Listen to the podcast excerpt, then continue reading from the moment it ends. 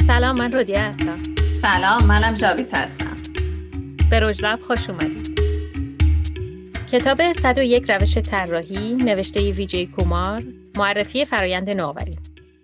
چرا ما به یه فرایند نوآوری نیاز داریم و چطور این فرایند ما رو به طراحی نوآورانه هدایت می‌کنه؟ این کتاب 101 روش طراحی بر پایه تجربه، فکر کردن سیستماتیک، پرورش فرهنگ نوآوری و اتخاذ یه روش منظم که نوآوری رو می‌سازه بنا شده. فرایند نوآوری اصلا چی هست؟ فرایند نوآوری با مشاهده و یادگیری از موقعیت های مختلف توی دنیای واقعی شروع میشه. بعد ما تلاش می‌کنیم که با یه درک کاملی از این دنیای واقعی چیزایی که وجود دارن و قابل لمسن به وسیله خلق مفاهیم یه قاب بندی مجددی رو برای مشکلی که درک کردیم پیدا کنیم. بعد از اون به بررسی و ارزیابی مفاهیمی که خلق کردیم می‌پردازیم تا بتونیم توی دنیای واقعی اونا رو اجرا کنیم. در حقیقت ما مشکل رو پیدا کردیم بررسیش کردیم. مشکلی بود که میفهمیدیمش توی دنیای واقعی درکش می‌کردیم در موردش تحقیق کردیم و برای اون مشکل ما اومدیم یه مفهومی رو طراحی کردیم. و بعد از اینکه اون مفهوم رو طراحی کردیم اومدیم بررسیش کردیم و ارزیابی کردیم اون مفاهیمی رو که خودمون خلق کرده بودیم تا دوباره بتونیم اینو بیاریم توی اون دنیای واقعیه. تا دوباره آدما بتونن ازش استفاده کنن. و این همه نیازمند یه سیالیت توی تفکرات ما بین دنیای واقعی و دنیای انتظاییه. یعنی اون دنیای واقعی اون چیزیه که ما لمس می‌کنیم اون دنیای انتظایی دنیاییه که ما داریم ایده پردازی می‌کنیم. جالب جاویز این چیزی که تو گفتی دنیای واقعی و دنیای انتظایی در واقع دو تا مفهوم اصلی هستن که کومار توی کتابش استفاده می‌کنه برای ساخته یه جدول دو در دو یا دو تا محور متقاطع درسته؟ آره من فکر می‌کنم این جدول دو در دو یه جورایی از همون روش دابلینگ گرفته شده که توی این جدول اومده یه جدولی رو تشکیل داده که هر خونه از این جدول متعلق به یکی از این مراحل پروسه است. یعنی همون چیزی که می‌خواسته یه سیالیتی توی تفکرات ما بین دنیای واقعی و انتظایی ایجاد کنه. خونه پایین سمت چپ به تحقیقات اختصاص داده شده. یعنی حالا قدم اول و یه جورایی اومده گذاشته تحقیقات. و درباره دانسته های ما در مورد چیزایی که وجود داره واقعیت های موجوده. بالای همین خونه گوشه سمت چپ قسمت تحلیل و آنالیز هست که اطلاعاتی رو که ما تو اون قسمت اول یعنی تو قسمت تحقیق به دست آوردیم حالا توی این بخش شروع می‌کنیم به تحلیل کردن. و آمادش می‌کنیم برای اینکه نوآوری کنیم و استخراج کنیم ایده های جدیدمون. به همین ترتیب خونه سمت راست بالای جدول ترکیب کردن نامیده شده که توی این مرحله مفهوم اولیه یا انتظایی تولید میشه. و آخر سر خونه پایین سمت راست به تحقق دادن اختصاص داده شده که توی این مرحله مفاهیم تولید شده وارد دنیای واقعی میشن. بنابراین چهار مرحله اصلی فرایند نوآوری در حقیقت تحقیق، تحلیل، ترکیب و تحقق. که یه ترکیب خوب و تحقق یافته برای هدایت به سمت نوآوریه. حالا اگر یه کمی این براتون قابل فهم نیست فکر می‌کنم که با دیدن عکس کاملا متوجه بشین این چیزایی که ما توضیح دادیم و هر کدوم از این چهار تا مرحله اصلی فرآیند نوآوری که ژابیس توضیح داد شامل چندین مرحله یا زیر مجموعه هست که در مجموع هفت تا هستن اینا و هفت مرحله یا هفت تا بخش این کتاب رو تشکیل میدن و هر کدوم از این مراحل هم به نوبه خودشون روش های مختلفی برای انجامش وجود داره که این کتاب به معرفی اون روش ها می‌پردازه. اولین قدم از جای شروع میشه که این دوتا محور یعنی محور دنیای واقعی و همون دنیای انتظایی با هم تقاطع می‌کنن و اون میشه مرحله اول فرایند نوآوری که همون حالا سنس اینتنت هست. هم می‌تونیم بگیم دریافت حسی یا هدف گذاری اولیه یا شناخت انگیزه. و در واقع اون دریافت اولیه هست که از یک مشکل یا مسئله ما پیدا می‌کنیم. مرحله دوم شناخت بستر هست و مرحله سوم همونطور که گفتیم شناخت انسان که این دوتا در ناحیه تحقیقات جا می‌گیرن یعنی پایین سمت چپ جدول. مرحله چهارم که فریم بندی یا قاب بندی داده هاست که چارچوب بندی داده های به دست اومده است که همون Frame Insights اون توی مرحله تحلیل یعنی بالا سمت چپ جدول. و مرحله پنجم و ششم مراحلی هستن که توی synthesis یا ترکیب قسمت اون خونه بالا سمت راست جدول جا می‌گیرن. یعنی مرحله پنجم که کشف مفهومه و مرحله ششم هم که طرح راه حل یا Frame Solution هست. و مرحله آخر که Realize Offerings هست اونجاییه که توی همون خونه همنام خودش یعنی realization قرار می‌گیره. کل این کتاب به معرفی و بررسی این هفت مرحله می‌پردازه که در هر پروژه‌ای که هدف نوآورانه ای داره قابل استفاده است. همونطور که جابیز گفت فرق نمی‌کنه طراحی محصول باشه یا اصلا شروع کردن یک کسب و کار. اینو میشه با هر مقیاسی تطبیقش داد این مراحل و با استفاده از این متدها و مراحل می‌تونیم مطمئن باشیم که همه افراد تیم با هم در یک مسیر درست هستند و به قول خارجی ها روی صفحه هستن روی صفحه قرار دارن حالا رادیا جالبه اینو بگیم برای دوستان که این پروسه می‌تونه اصلا غیر خطی انجام بشه. مثلا بعضی از پروژه ها ممکنه از یه طوفان مغزی شروع بشه و ممکنه به صورت وارونه اصلا اتفاق بیفته. یعنی لازم نیست که از اون مرحله یک دو سه چهار پنج شیش هفت ممکنه اصلا از مرحله چهار شروع بشه. و یا مثلا از مرحله کشف concept یا کشف مفهوم شروع بشه و بعد به تحقیق بعد به آنالیز بره تا ایده ارزیابی بشه و به مرحله برسه که دارای ارزش و بعد مراحل بعدی مثل مثلا کشفیات بعدی و تکرار بعضی مراحل اتفاق میفته بنابراین بسته به نوع پروژه می‌تونه ترکیب مراحل توی پروسه انتخاب بشن و حتما لازم نیست به ترتیب اینا انجام بشن اتفاق بیفتن حالا هم که گفتی علاوه بر اینکه خب دیزاین طراحی یک پرسه خطی نیست و گفتی می‌تونیم از هر کدوم از این مراحلی که خواستیم شروع کنیم به تناسب نیازمون و ملزوماتی که پروژه ایجاب می‌کنه یه خصوصیت دیگه فرآیند طراحی اینه که خب یه فرآیند تکرار شونده هستش. تکرار شدن یکی از ملزومات بیشتر پروژه است که گاهی توی کل پروژه تکرار میشه و گاهی این تکرار شدن بین چند مرحله اتفاق میافته. ما توی کتاب دونالد نورمن طراحی اشیاء روزمره هم این فرایند رو خیلی توضیح دادیم که اونجا در قالب فرایند دابل دایموند توضیحش داده بود. یا مقایسش کرده بود با فرایند آبشاری که خب بعضی پروسه ها هستن که آبشاری و دیگه برگشتی براشون وجود نداره. ولی فرایند طراحی فرایندی که می‌تونه برگرده خودش رو اصلاح کنه و بعد دوباره پیش بره. مثالش هم این که فکر کنید در یک پروژه ممکنه مرحله شناخت مخاطب تا کشف مفهوم چندین بار تکرار بشه. گاهی ما prototype رو می‌سازیم و توی مرحله تست بعد از گرفتن feedback از کاربرا دوباره برمیگردیم به شناخت موقعیت و شناخت کاربر تا ببینیم که خب کجاها ما خلأ اطلاعات داریم یا بیشتر احتیاج داریم که کاربرمون رو بشناسیم. و این مرحله رو ممکنه مجبور چند بار تکرار بکنیم. بنابراین این فرایند نه تنها خطی نیست بلکه تکرار شونده هم هستش. حالا توی کتاب یه سری تصاویری هم آورده شده که ما سعی می‌کنیم که مهماش رو براتون توی اینستاگرام بذاریم.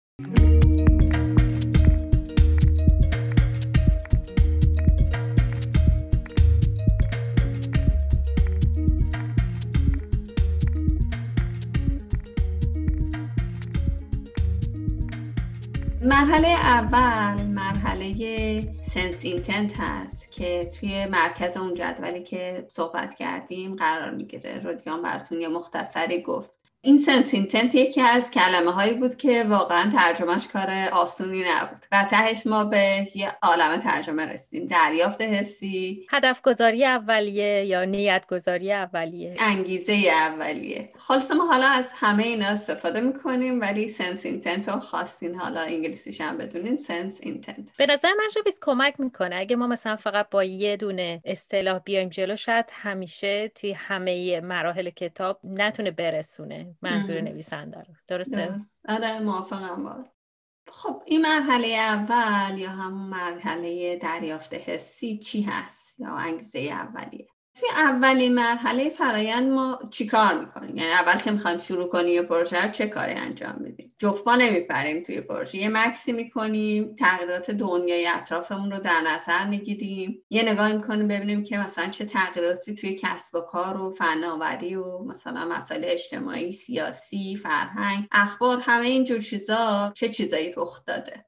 ما میایم این تغییرات رو وارد پروژه هم می‌کنیم تا ببینیم این موقعیت پروژه ما توی دنیای امروز کجاست. ما کجا وایسادیم؟ تا بتونیم دوباره مشکلی رو که می‌خوایم حل کنیم نگاه کنیم و اگه لازم چارچوب مجددی رو برش تعریف کنیم یا از یه پرسپکتیو و نگاه دیگه ببینیمش. در این حال به دنبال موقعیت های نوآوری هم میگردیم دیگه توی همه این روش ها و توی همه این مراحل. یعنی کسایی که همون اول تصمیم می‌گیرن و شروع می‌کنن پروژه رو انجام دادن یه دفعه وسط کار می‌بینن که ای بابا یکی این پروژه رو انجام داده. و دیگه خب اون همه زحمت همه برفنا میره دیگه. بنابراین قدم اول برای انجام یه پروژه اینه که اصلا ببینیم که ما کجا ایستادیم. چه کارهایی بعد انجام بدیم؟ از کجا باید شروع کنیم؟ و بعد میریم سراغ قسمت تحقیقاتمون که توی قسمت تحقیقات دو تا مرحله دیگه همون هست. یکی مرحله شناخت موقعیت یا بستر هست که همون نو کانتکس هست. و یه مرحله بعدی هم مرحله شناخت مردم هست. حالا مخاطبینمون کی هست؟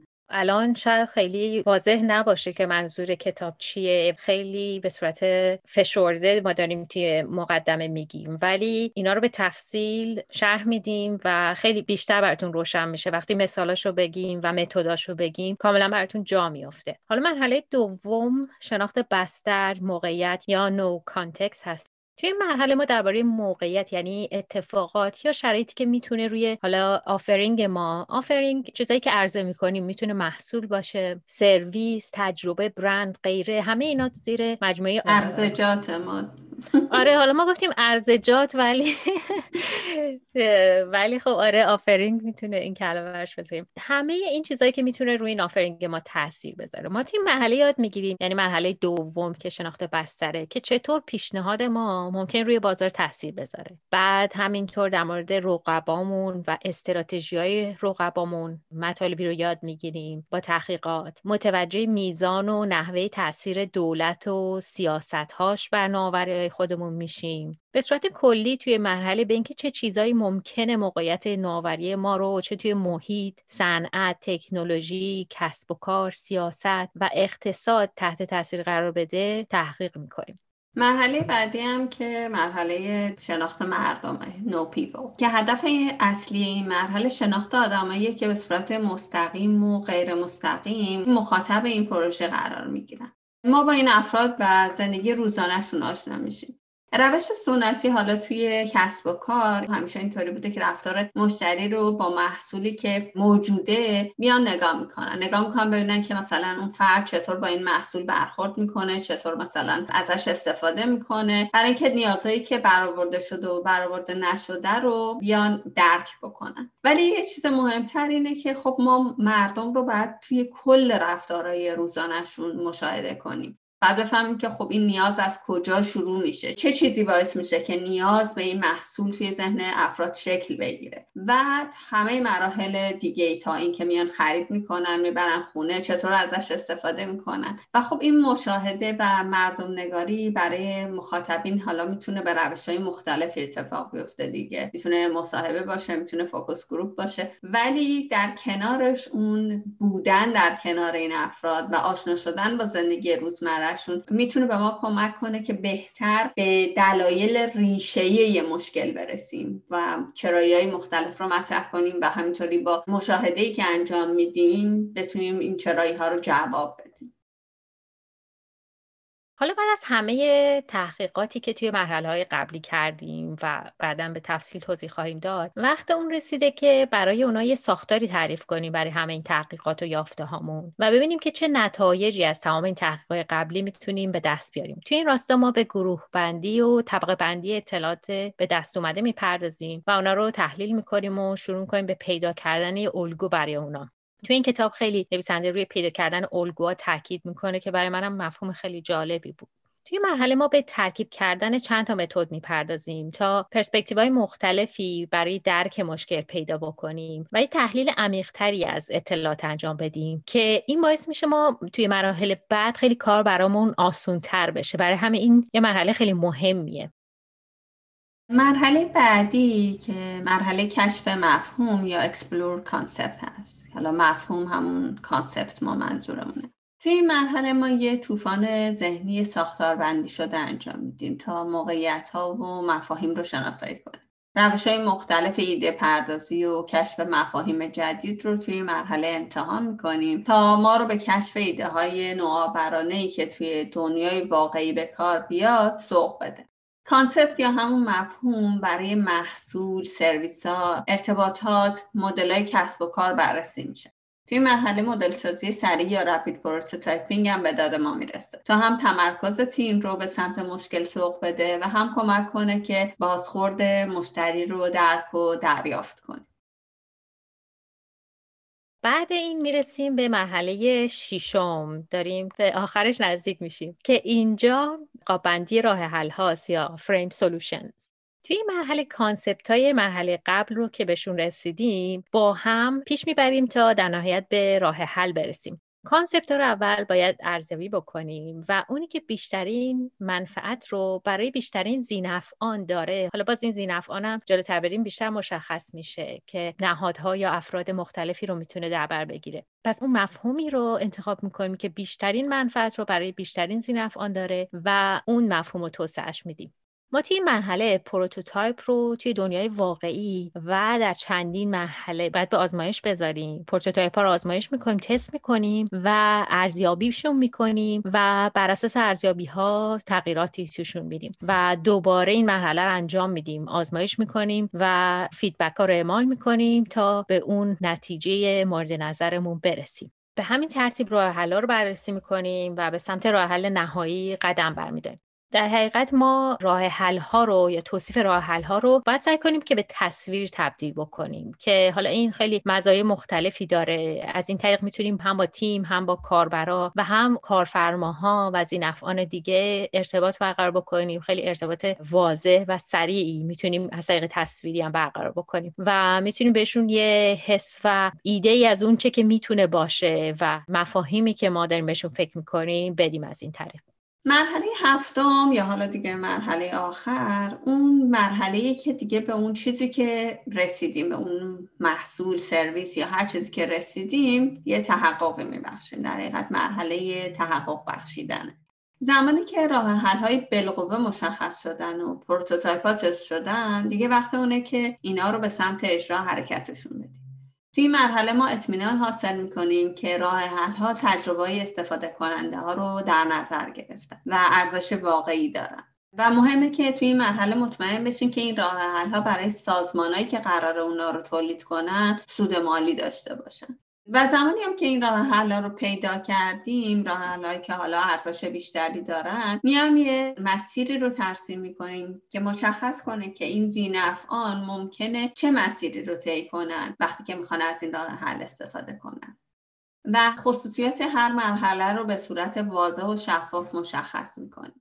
توی این مرحله می‌تونیم به طراحی استراتژی و تعریف تاکتیک هایی که می‌تونه راه حل رو توی دنیای کسب و کار موفق کنه بپردازیم. و در نهایت طراحی برای ادامه حیات راه حلی که به دست آوردیم که در دنیای رقابتی امروز یه زندگی طولانی تری رو بتونه داشته باشه و این خیلی بخش مهمیه. شبیز این منو یاد کتاب نورمن انداخت طراحی روزمره و اینکه نورمن گفته بود خب حالا ایده پردازی و اینها درسته وقت گیرن کار می‌برن ولی سختترین مرحله همین مرحله آخره درسته؟ آره دقیقا. اون چیزی که توی کتاب نورمن اشاره می‌کنه میگه خب حالا همه چی رو انجام دادیم. مهم اینه که این دوام پیدا کنه توی دنیای کسب و کار. دو روزه نیاد مردم بگم این چیه نمی‌خوان یا مثلا پس زده بشه. دقیقا. و یه اشاره هم به جزئیات کرده بود. می‌گفت وقتی که یه محصولی ساخته میشه اونجاست که خب جزئیات خیلی اهمیت پیدا می‌کنن. ایده ها معمولا خیلی در مورد مسائل کلی هستن ولی این جزئیاته که یه پروژه قابل ساخت میشه و دوام پیدا می‌کنه به قول تو.